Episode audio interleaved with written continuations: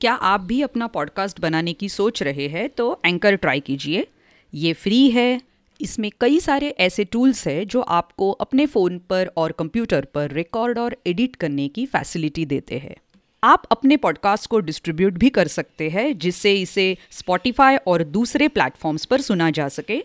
Download कीजिए free anchor app या visit कीजिए Anchor dot F books that speak में आप सभी का स्वागत है।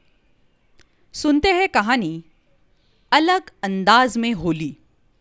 कहानी का लेखन पवन चौहान। कहानी का वाचन आसावरी दोषी। इस कहानी के लिए मैं आभारी हूँ। E initiative by Maharashtra state bureau of text book production and curriculum research, Pune. Holi का त्यौहार नज़दीक था। मोहल्ले के बच्चे इस बार त्यौहार को नए तरीके से मनाने के लिए इकट्ठे हुए। किसी ने कहा, इस बार हम डीजे के साथ थिरकते हुए होली मनाएँगे। कोई बोली, इस बार हम रसायन वाले रंगों का त्याग करेंगे। सभी की बातें सुनने के बाद शालिनी बोली, मैं सोचती हूँ इस बार हम कोई अच्छा काम करते हुए होली मनाएँ। वो कैसे वो कैसे? सबने पूछा।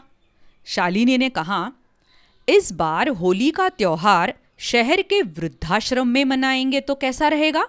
वहाँ सभी बुज़ुर्ग अपने बुढ़ापे में छोटी छोटी खुशियाँ तलाशने की कोशिश में रहते हैं। उनके अपने, वहाँ उनको बेसहारा छोड़कर चले गए होते हैं, जो मुझे बड़ा ही दुखदाई लगा। कितना अच्छा होगा कि होली का त्योहार हम उनके साथ मनाएँ।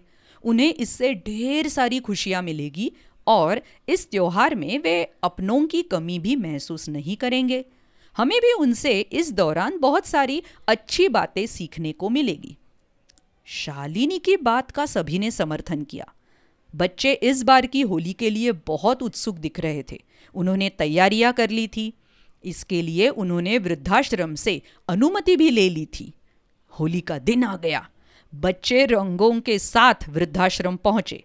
वृद्धों को नमस्कार किया और सबके हाथ में रंग की एक एक थैली पकड़ा दी। थैलियाँ हाथ में आते ही वृद्धों में जैसे एक नई स्फूर्ति आ गई। वे इस मौके का कई दिनों से इंतज़ार कर रहे थे। उन्होंने, होली है! ऐसे शोर के साथ उन पर रंगों की बरसात की। आज जाने कितने वर्षों के बाद इस आश्रम में खुशी का माहौल देखने को मिल रहा था। बुज़ुर्ग आज सचमुच ही अपने सारे दुख भूल गए थे। रंगों का ये खेल काफ़ी देर तक चलता रहा। जब सारे थक गए तो वे वृद्धाश्रम के छोटे से पार्क में बैठ गए। थोड़ी देर सुस्ताने के उपरांत सबने भोजन किया। भोजन के बाद बुज़ुर्गों ने सभी बच्चों को अपनी ज़िंदगी के हँसी मज़ाक के किस्से सुनाए और उनका खूब मनोरंजन किया। उन्होंने कहा, इस अंदाज की होली सदा याद रहेगी। बच्चों ने भी बुज़ुर्गों को गीत, कविता के साथ नृत्य गान करके खूब आनंदित किया। आज वृद्धाश्रम का माहौल ऐसा था जैसा आज तक यहाँ कभी नहीं देखा गया। बचपन और बुढ़ापा आज एक मंच पर बैठकर खूब मस्ती कर रहे थे। एक बुज़ुर्ग ने कहा, बच्चों ने आज हमें खुशी के वे पल दिए हैं जो हमारे अपनों ने हमसे कब के छीन लिए थे। ये बच्चे समझदार और अच्छी सोच रखने वाले इंसान है। बच्चों में ये लॉ जलती रहनी चाहिए। ये अब आप लोगों की ज़िम्मेदारी है। यही वो लॉ है जो आने वाले वक्त में ऐसी संस्कारवान पीढ़ी का निर्माण करेगी, जो इन वृद्धाश्रमों को भरने से रोक पाएगी और बुज़ुर्ग अपनी अंतिम साँझ को अपनों के साथ इसी तरह से हँसी खुशी गुजार पाएँगे। बुज़ुर्ग की बातों को सभी बच्चों ने गांठ बाँध लिया। उन्होंने मन ही मन अपने आप से ऐसे समाज के निर्माण का वादा कर लिया था, जहाँ बुज़ुर्गों के साथ पूरा न्याय हो सकेगा और वे अपनी ज़िंदगी के आखिरी दिन अपनों के साथ हँसी खुशी बिता सकेंगे। शाम होने को थी। अब बच्चों ने घर वापसी के लिए बुज़ुर्गों से आज्ञा मांगी। बुज़ुर्गों ने सोचा न था कि खुशी के ये पल इतनी जल्दी बीत जाएँगे। लेकिन समय तो काफ़ी हो चुका था। वे अब उनको ज़्यादा समय तक नहीं रोक सकते थे। जाने से पहले बुज़ुर्गों ने सब बच्चों को कॉपी और पेन भेंट किए। बच्चे फूले न समाये। बच्चे वृद्धाश्रम के गेट से बाहर निकल रहे थे।